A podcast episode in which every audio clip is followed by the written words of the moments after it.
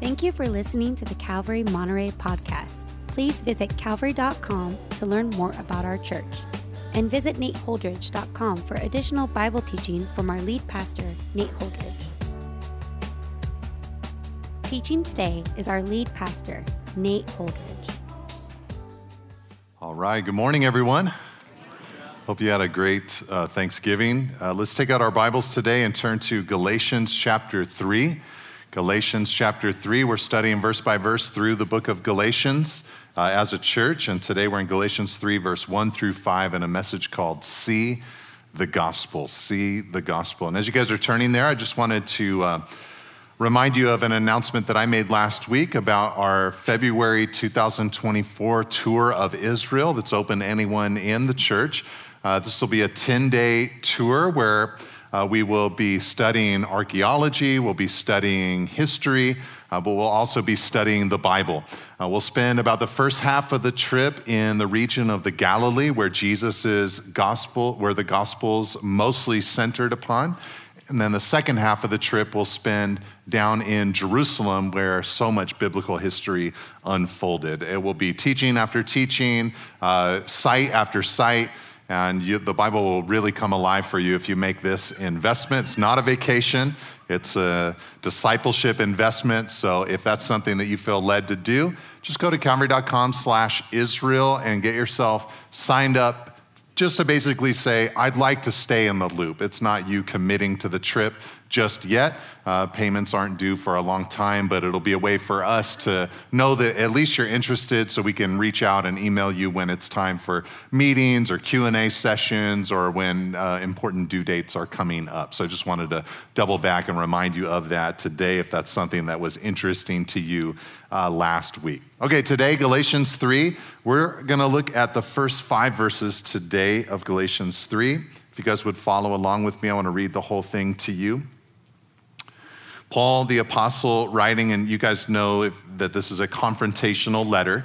And so Paul said in verse 1, Oh, foolish Galatians, who has bewitched you? It was before your eyes that Jesus Christ was publicly portrayed as crucified. Let me ask you only this Did you receive the Spirit by works of the law or by hearing with faith? Are you so foolish? Having begun by the Spirit, are you now being perfected by the flesh? Did you suffer so many things in vain, if indeed it was in vain? And does he who supplies the Spirit to you and works miracles among you do so by works of the law or by hearing with faith?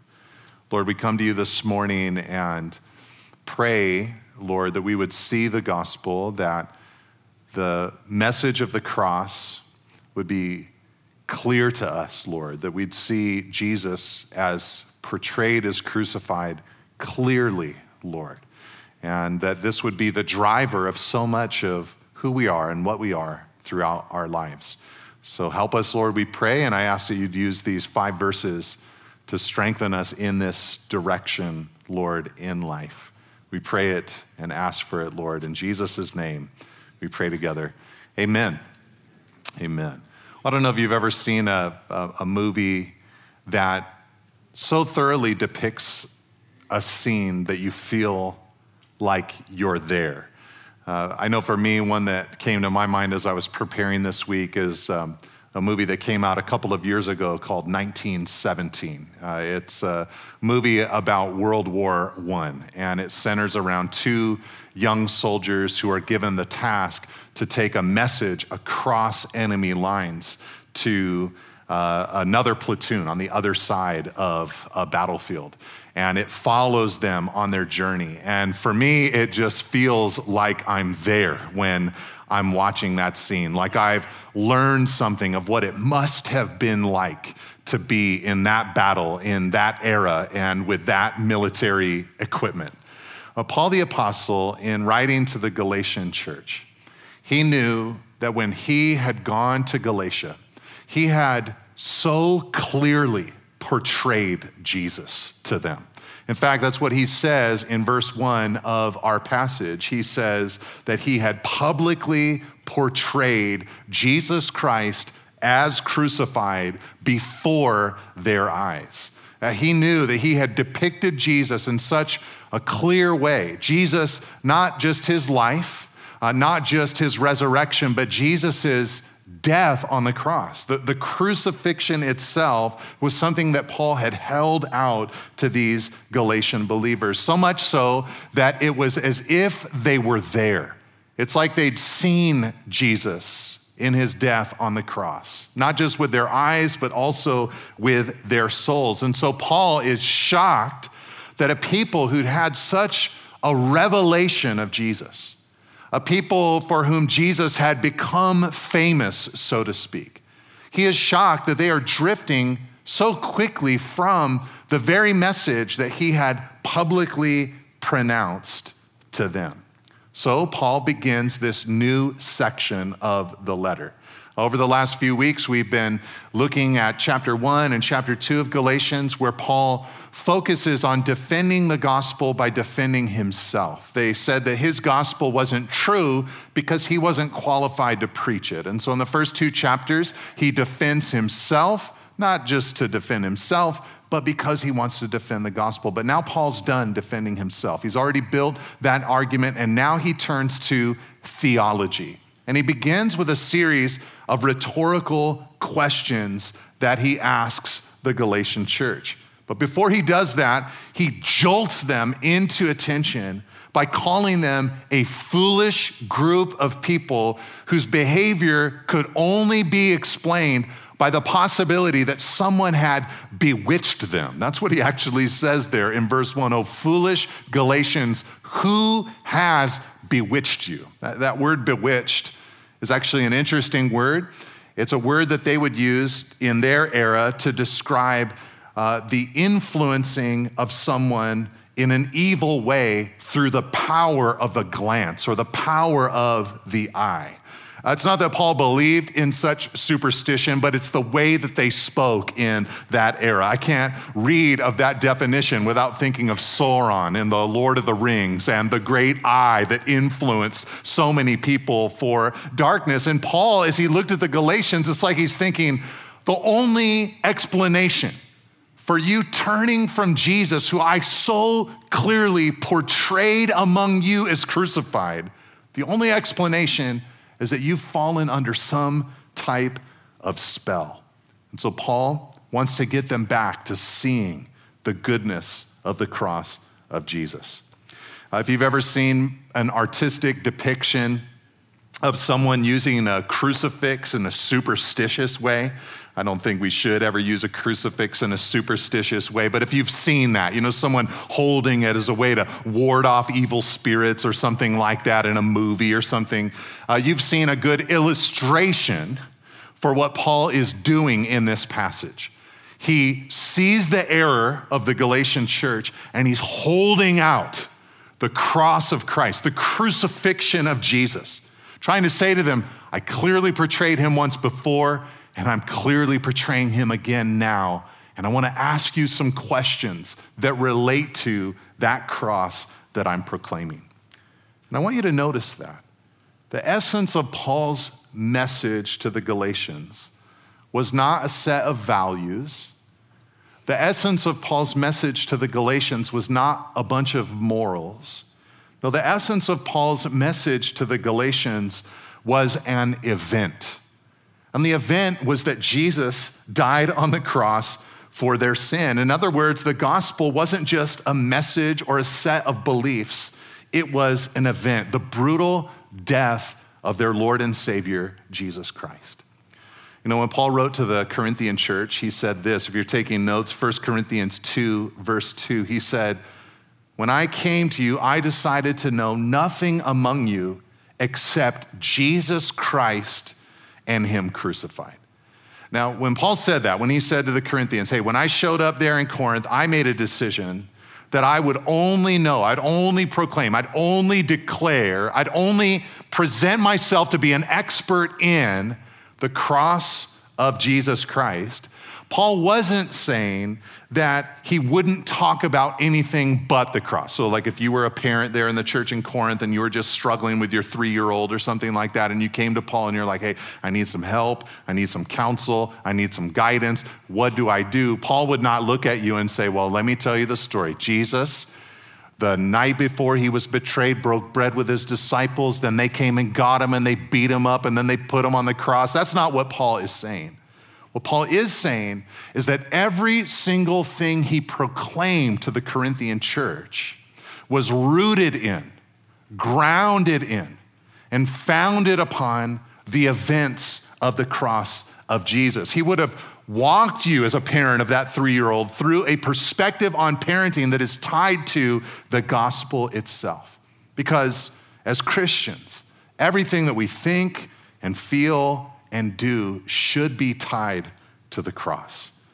But for this to occur, we have to see the gospel over and over and over again. Jesus has to be vividly portrayed in our minds and in our hearts as the one who was crucified for us. We have to see the cross. Uh, Thomas Schreiner said it this way He said, As Christians, we need to relearn the gospel every day. We're prone to wander, as the old hymn says, and hence we may act as if a spell has been cast over us. The Christian life is a battle to rely on the gospel. In our counseling and our preaching and teaching, we must summon people over and over to the cross of Christ and call them to look away from themselves and focus on Christ. We may slowly drift from the gospel, just as the Galatians did. The problems Paul addressed in Galatia remind us all that the Christian life cannot be lived on autopilot, that there is a daily struggle to grasp the gospel. And that's what Paul wants. Paul wanted them, and he wants us to see the gospel afresh. And if we do, he knows that beautiful result, results will follow. And so that's why Paul asked them four rhetorical questions in verse 2 through 5. And each rhetorical question reveals a benefit of the gospel. If you see the gospel afresh, this is what will unfold in your life. So let's think about each of these four benefits, starting with the first in verse 2. Now, the first rhetorical question that Paul asked helps us remember that the gospel unleashed the Spirit. The gospel unleashed the Spirit. Look at the question that he asked in your Bibles, in your hands, in verse 2. He asked them, Did you receive the Spirit by works of the law or by hearing with faith. In other words, to the Galatians, he's saying, Hey, Galatians, when the Spirit began to live inside of you, when you began to experience the power of the Spirit, uh, when you became conscious that God in the Spirit had taken up residence within you, when did that occur and how did that occur in your life? Did it occur after somebody told you about Judaism, uh, told you about a Sabbath system or certain ceremonies, or for the men, the rite of circumcision, and then you obeyed, and then the Spirit came in? Or did the Spirit come after simple faith and trust in the gospel of Jesus Christ? And the Galatians would have answered resoundingly We know when the Spirit came into our lives. The Spirit came into us the moment that we believed in Jesus. Paul, you came with Barnabas to our towns and you preached the gospel message, and we heard it. We repented of our sin. We trusted in Jesus, and the Spirit came and made his home within us. We were renewed, we were regenerated, we were born again by the Spirit. In fact, the Galatians wouldn't have even thought of keeping the law in order for the Spirit to come because they were Gentile people. No one had even suggested to them that the law was something they should keep just yet. It was only when false teachers came into their midst that such an idea even began to enter in. No, the Galatians had simply seen and believed the gospel of Christ. And when they did, the Spirit immediately began residing within each one of them. And I think the reason that Paul is holding this out is because a life led by the Spirit, if you think about it, is the beautiful opposite or the beautiful counter to a life of legalism. a life that is led by man made strictures and laws that other people place upon you. Let me try to illustrate it this way. I, uh, when, I, when I get a chance to fly, there's actually, there's a lot that I hate about flying. I don't like going through security and I don't like being a large person in a small seat. I don't like those kind of things. But there's one thing that I really like, and they're starting to chip away at it these days, but I really like uh, being totally disconnected for however long I'm in the air. You know, if it's a six hour flight or whatever, I love the fact that there's no Wi Fi, that there's no cell service, and that I really have a chance to just kind of focus in on whatever I want to focus in on. So for me, I love that time. I, I'll use it to maybe write something or read something or research something, or maybe there's just a good movie that I've been meaning to watch, you know, kind of a man movie. And in my house of three daughters and a wife, I don't really get much of a chance to watch it. And so that'll be like my shot or my moment. But I've noticed this frustrating thing that has started to occur with me on some of these flights. You know, over the last few years, airlines have started putting in individual TV screens on the back of every single headrest throughout the whole plane, right? One, my first move is I hit the power off on that thing. I don't want to even have any rotating graphics that are in front of me. I just want a nice black screen. But because I'm tall, uh, my head is above the seats and I can see like 30 other TV screens throughout the plane. And I've discovered that as I'm there, like trying to read or write or think or even watch my own thing, my attention will wander and I'll start watching some random person's screen like six rows in front of me. I can't hear what's going on, I don't know the story, but I'm captivated. I mean, it's pretty creepy. Like, if you turned around, like, hey, look at your own screen, you know, what are you doing? To me, that's what legalism is like it's life that is focused on someone else's screen. But the spirit led life, it's a life that is creative, renewing, and rich. But the legalistic life, it always throws you into someone else's mold. Uh, Paul said in 1 Corinthians 12 that the Spirit gives a variety of gifts to people who then conduct a variety of ministries, he said, in a variety of ways. Three times in one little section, Paul uses the word various or variety. That's what the Spirit produces, but legalism produces sameness. We all have to look exactly the same way. It's a mold and really, what it does is it destroys the need for God's personal work in our lives. Pretty soon, with a law code that's man made, uh, we're not led by God anymore because all we need to do is look to the legalistic code that someone else created for us. But the gospel breaks all that apart. Not only did the cross create the way for God and man to know one another, but it unleashed the Spirit on each and every believer in Jesus. And the Spirit who is God, helps us to know and interact with God. Now, last week I shared with you from John chapter 14, um, verse 16, where Jesus promised his disciples, He said, Look, I'm leaving, but I'm going to pray to the Father, and He is going to give you another spirit, another helper, the spirit of truth.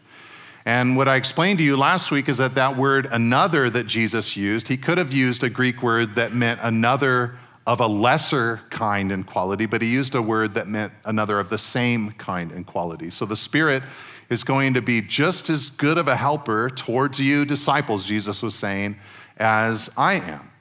Now, some translations don't say another helper, they say another advocate because that Greek word for helper or advocate is a difficult word. It means a lot of different things. Um, but the NIV, for instance, says another advocate. And if you think about it, what Jesus is, is Jesus is our advocate, right? He uh, advocates for us before the Father, you know, declaring our righteousness to his Father. Father, they've believed in me, they've trusted in me, they're clothed with my, with my righteousness.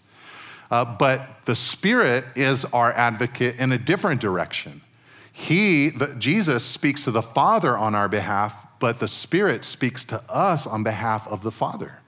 He gives us insight into what God's desires and plans and purposes are for us. And that still small voice, He ministers to, directs, even convicts us in our lives.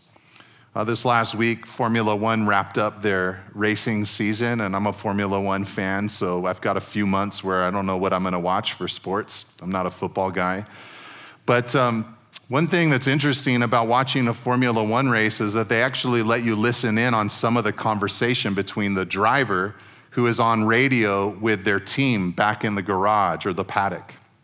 All throughout the race, the team is in the driver's ear telling them, here's how your tires are doing, or here's how your engine is doing, or here's how uh, far you are behind someone or ahead of someone, or here's an update to our strategy. They're in constant contact and communication with each other. And our advocate, the Spirit of God, he is that way for us. He uses the Bible or sermons or other believers or prayer and our own devotional life to give us the, the updates that we need as we're passing through life. He's wanting to be in constant contact with us, not because of our works, but because of the cross of Christ available to lead and guide our lives. So that's the first thing that Paul said is that the Spirit is unleashed because of the gospel. When you see the cross afresh, you re- remember that. Oh, yeah, I have the Spirit of God because of what Jesus did, not because of what I've done. But the second rhetorical question Paul asks helps us remember this number two, that the gospel supplies the resources we need to become complete. The, the gospel supplies the resources we need to become complete. Look at the question Paul asked in verse 3. This is his second big rhetorical question. He said, Having begun in the Spirit, are you now being perfected by the flesh? Having begun by the Spirit, are you now being perfected by the flesh? Now, Paul's first you know, question that he asked them about how did you receive the Spirit would have made the Galatians say, oh, yeah, we received the Spirit by faith. So they're admitting we began by the Spirit. So Paul is asking, well, are you going to be made perfect? Are you going to be made complete?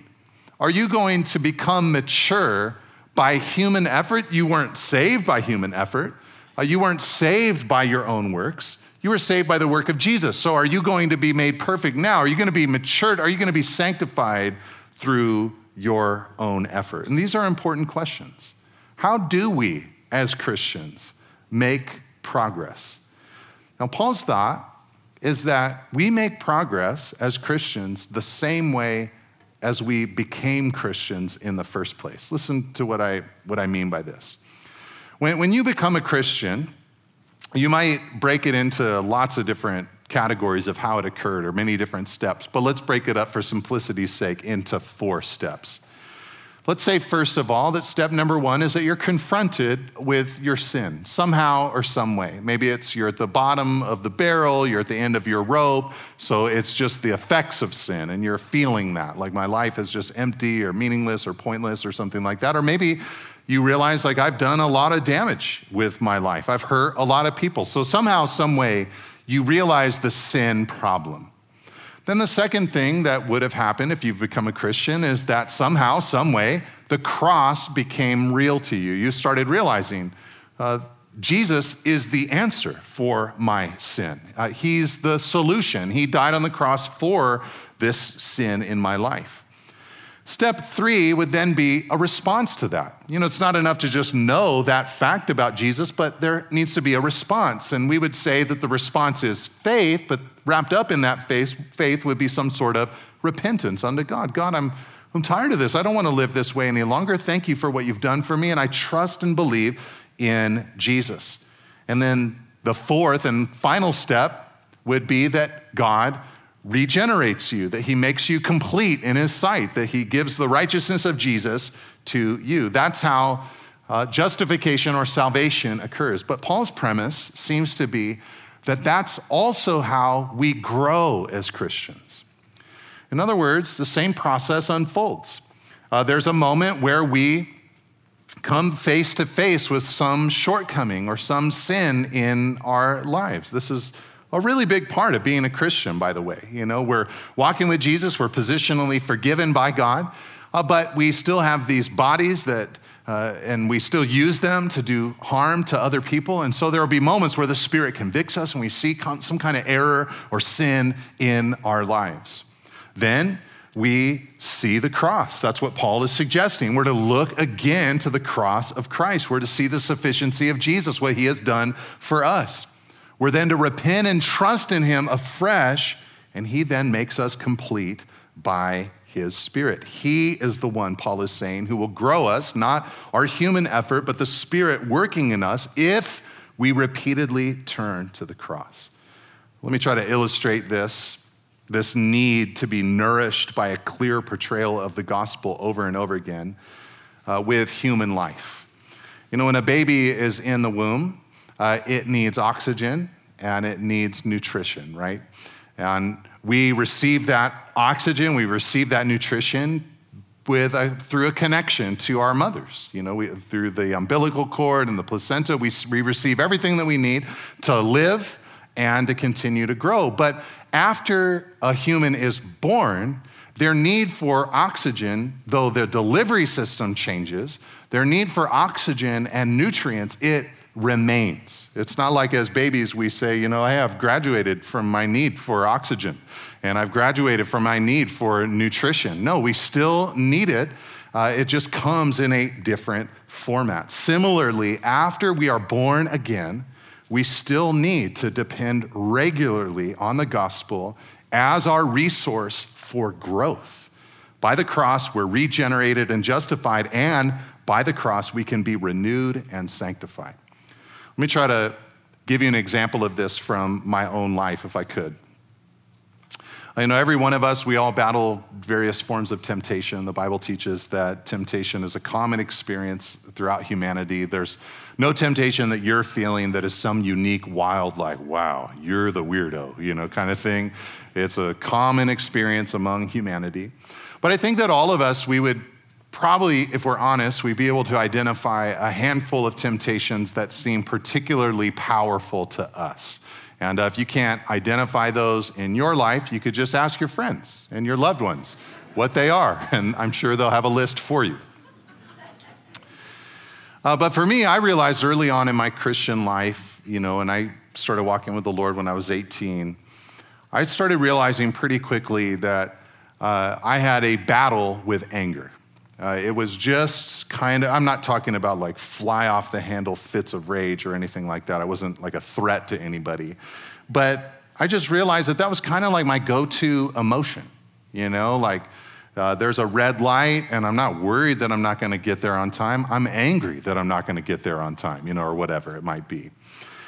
And so I began immediately praying and asking the Lord, Lord, would you work this out in my life. I, I, want victory. We'd sing songs about victory. That would be one of the things that I would be thinking of. I want victory in this area of my life. And God has been faithful. He has given me a lot of victory in this area of my life. I've not fully arrived, but the Lord has helped me. Gradually and steadily, He has helped me. I am scared to think of what I would be without the Lord and His help. But I've found over the years that there was more to it than just praying that God would deliver me from this anger. I also found that it was really important for me in the moments I was tempted to be angry. It was really important for me to go back and have a clear portrayal of the cross to consider what happened there. In Jesus' death, I died, and my life was wrapped up completely in Him, and I'm made now new in Him. And the more that I understand that, the more I understand that I'm made complete in Him. So, what that means is that there is nothing circumstantial in my life that will complete me. And that is often the root of where anger comes from.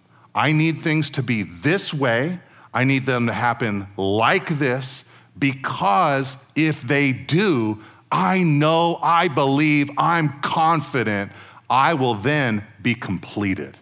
I will then be satisfied. But the more I go back to the gospel and realize, no, none of those circumstantial things could ever hope to completely complete me. It helps me to become less rattled in those moments where I'm tempted to become angry. When I feel that I'm made complete by something other than the gospel, I become, uh, I, I, I realize and become angry that the thing isn't as I hoped for. So it's only when I realize I'm made complete by the gospel that I'm able to settle.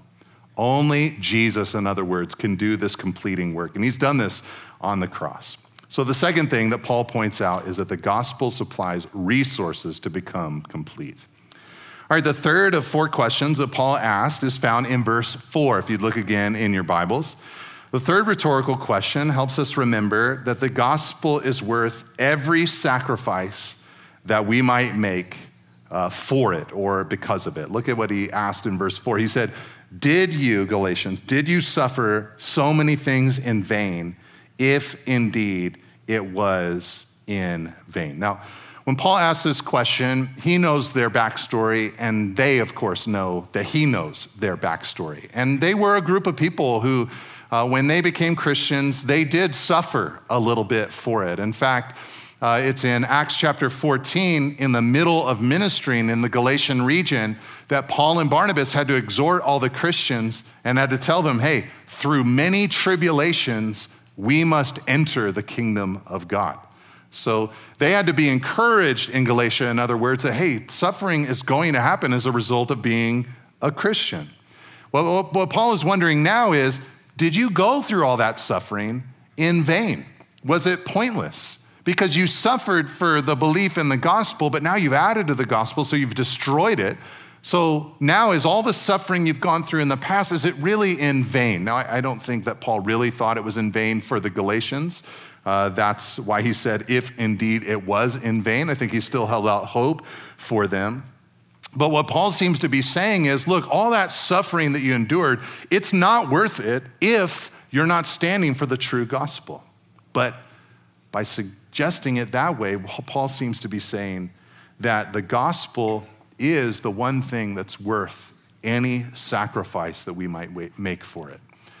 And I think I would say it like this there's a lot that you can turn to for motivation, uh, but the gospel is the only thing that can motivate you perpetually if you see it clearly. If Christ is clearly portrayed to you, it is a motivation that will last to the end of your life. And if I could say it like this legalism or man made rules are never worth sacrifice on our parts. And when someone says you can't watch movies, or you can't drink a glass of wine, or you can't trick or treat, or you can't get a tattoo, or you can't have a nice car, you can't have nice clothes, you can't work out too much, when people say things like that, you know, a paper cut would be too much to suffer for those man made rules. You know, they're just not worth sacrificing really anything for. They might be someone's conviction that they've received from the Lord, but to place it as a legalistic code upon everyone wouldn't be right. But the gospel of Christ is worth every drop of blood, every ounce of sweat, every tear that falls for it. And throughout the centuries, billions of Christians have done that. They've made sacrifices because of and for the gospel, and every sacrifice has been worth it. And when I was, uh, when I was growing up in the 80s and 90s, there was this interesting movement that um, developed among a lot of young people, usually young men. It was called the, I don't know if you remember this, if you were around at that time, it was called the straight edge movement. And uh, usually comprised of young men. and uh, they were, it was really interesting what they were like. I wasn't into it, but I knew some people who were.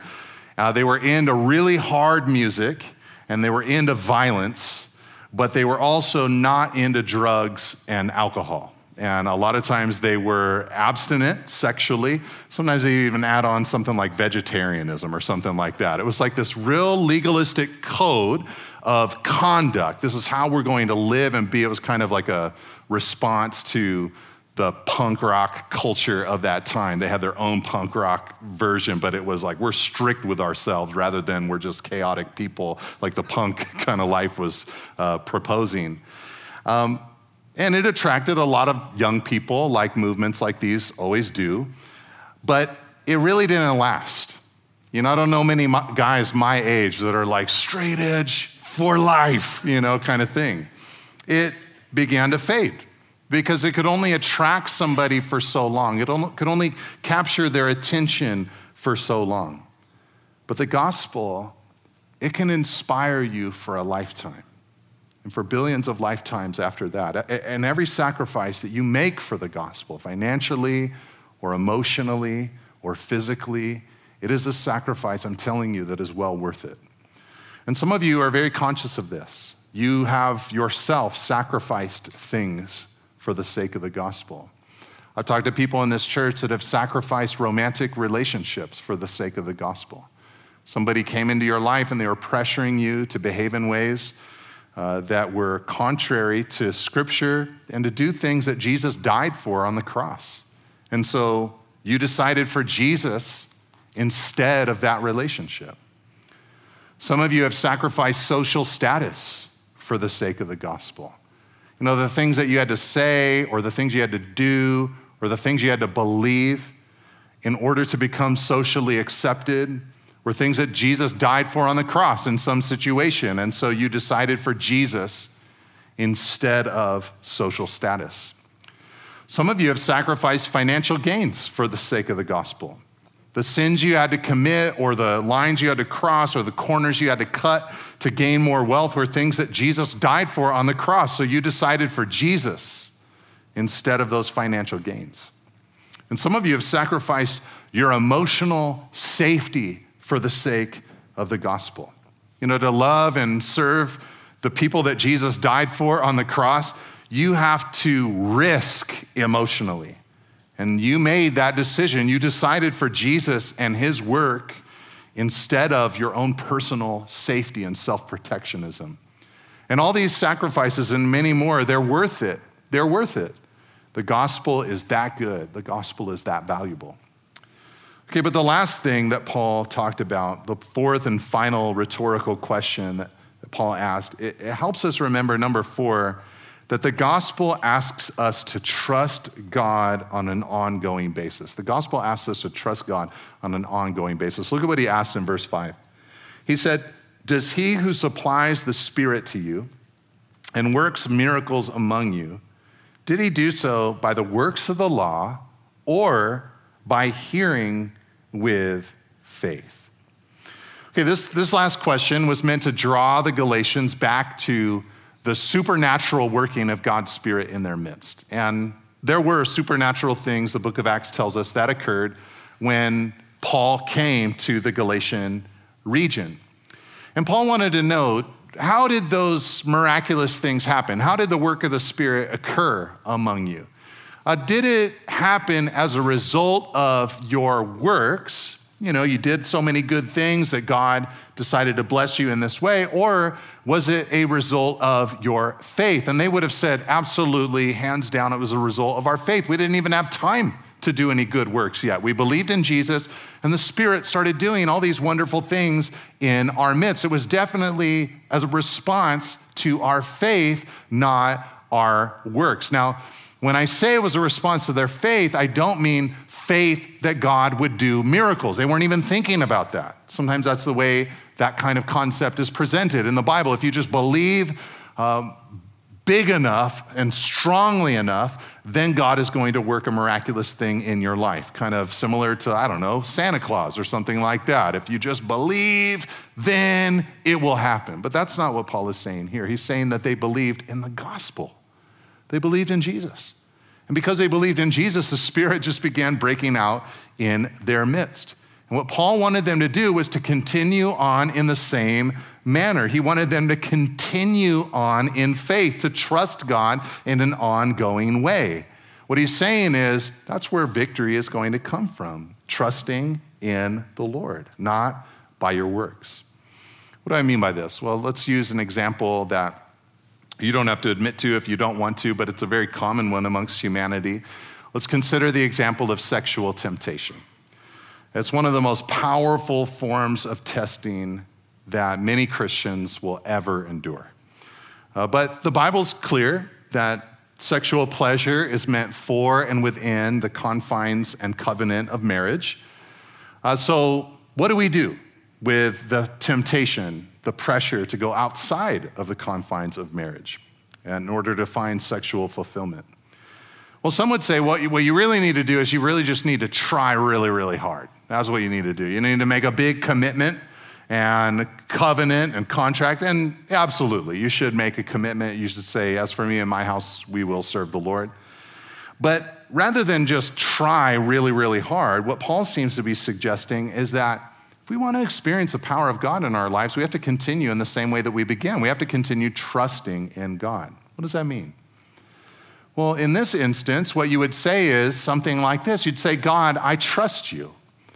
I trust your word, which tells me not to enter into sexual immorality. I trust that you know better for me than I know for me. I trust that you love me, that you have my best interests in mind um, even more than I do.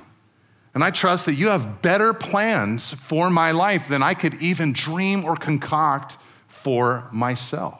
God, I trust you. And a person who demonstrates that level of trust in God, I think what Paul is saying is they're going to experience the power of the Spirit helping them to do the very thing that they're committing to in that moment. But a lot of times that's what it is. It comes down to a matter of trust. Someone says, I don't trust God. I don't trust that His word is good. I don't trust that I should be. Uh, I should follow it. I don't trust that he has my best interest in mind. I don't trust that he knows my situation, so I'm going to take matters into my own hands. But that's not how we're to continue. That's not how we make progress. We make progress by trusting in the Lord. Matthew Harmon said it this way He said, Today's church is awash in books and seminars that promise the key to the Christian life is found in three keys, five steps, or seven principles.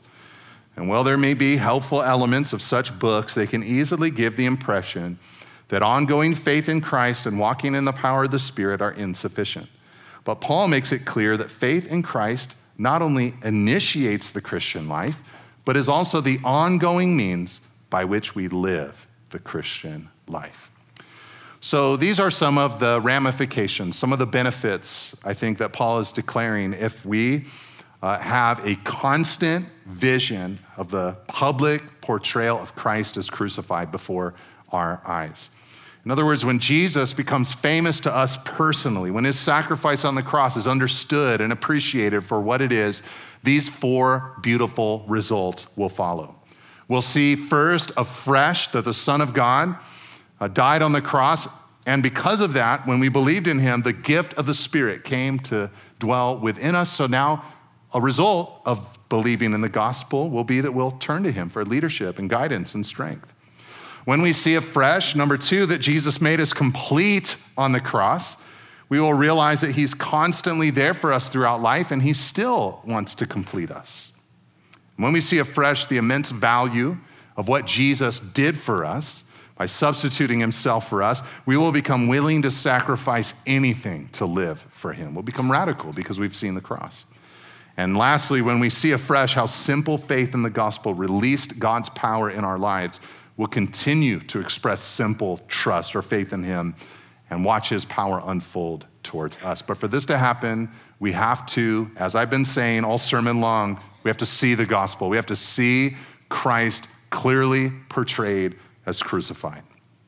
It's one of the reasons why I'm always talking about the gospel, why I'm always talking about the cross of Christ. We have to see it continually in order to see these results continually. Uh, the week that Jesus died on the cross, before he went to Jerusalem, he passed through a town called Jericho. And when he went through it, a, a, big crowd of people gathered together, and everybody was shouting out and pulling on Jesus. But there was a blind beggar there whose name was Bartimaeus. He was at the city gates and he was begging. And he heard the commotion and he put two and two together and realized that Jesus was coming by. And so he began to shout out. He couldn't go to Jesus, he couldn't see, had no one to help him. And so he shouted out over and over again, Jesus, son of David, have mercy on me. You might remember this story. Uh, everybody around him tried to silence him, but he just kept shouting louder and louder. Finally, Jesus called for Bartimaeus. And he asked him, What do you want me to do for you? Have you ever had the Lord ask you that question? You're just in a little pity party, you're throwing a fit, and then he says, What do you want me to do for you? You're like, I don't even know. I'm just kind of like getting it out right now. But Bartimaeus was ready. He said, Let me recover my sight. And Jesus commended Bartimaeus then for his faith. He healed him. And then with his renewed vision, Bartimaeus joined Jesus on the road to Jerusalem.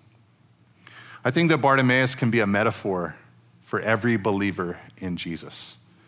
When we aren't hearing a clear, continuous, and bold portrayal of Jesus Christ and Him crucified, we inevitably slip into spiritual blindness.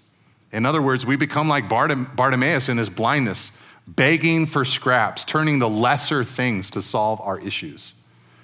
But when we cry out afresh to Jesus, asking Him to open our eyes again to Him and His cross, we begin to see once more. And with our sight, there's Jesus, and we're able to follow Him again. So, my prayer is that every day we would be a people who ask Him for sight so that He and His cross will be clearly portrayed to us. That we would be a people who ask Him to show us afresh the gospel. Thank you for listening. If you would like more teachings and information about Calvary Monterey, please visit calvary.com. You can also find books, teachings through the Bible, and articles from our lead pastor at nateholdridge.com. Thanks again for tuning in. See you next week.